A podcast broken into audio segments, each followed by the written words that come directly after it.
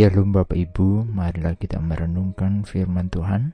Sebelumnya mari kita berdoa. Saat ini kami hendak merenungkan firman-Mu, peliharakan iman percaya kami dan ajari kami akan kebenaran firman-Mu. Dalam Tuhan Yesus kami berdoa. Amin. Bacaan saat ini diambil dari Mazmur 139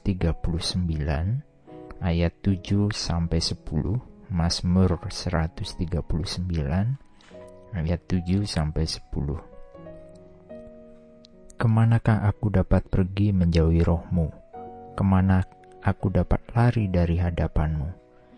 Jika aku mendaki ke langit, engkau di sana.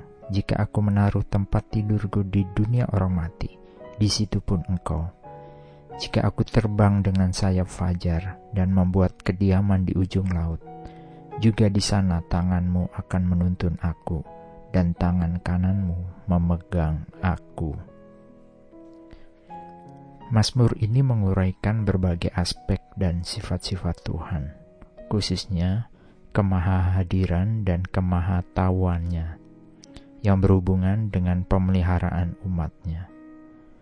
Walaupun ada jutaan manusia di dunia ini, bahkan miliaran manusia, Tuhan sangat mengenal umatnya yang senantiasa berseru dan memanggil namanya.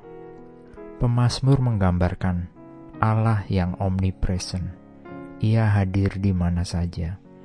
Saat air mata kesesakan mengalir, kepedihan, kesedihan, duka cita, sakit penyakit, Tuhan merangkul kita dan memberikan damai sejahtera dari surga. Ketika kita ada dalam kegembiraan, dia pun juga hadir, turut bersuka cita bersama dengan kita. Tuhan mengetahui semua pikiran, motivasi, keinginan, dan ketakutan di dalam hati kita, bahkan semua kebiasaan dan perilaku kita. Dia mengetahui segala sesuatu sejak terbit fajar hingga tengah malam.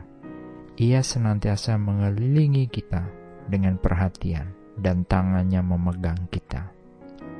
Anak-anak Tuhan yang mengandalkannya tidak pernah lepas bergerak di luar jangkauan, perhatian, bimbingan, dan kekuatan Tuhan yang menopang. Ia bersama dengan kita dalam segala situasi, masa kini dan masa depan. Tidak ada tempat yang dapat menyembunyikan kehadirannya bagi kita.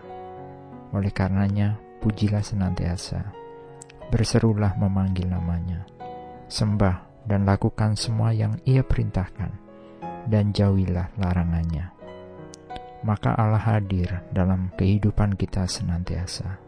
Perlindungan dan berkatnya mengalir bagi anak-anaknya yang mencari dia. Amin. Mari kita berdoa. Sungguh kami bersyukur memiliki Allah seperti Engkau.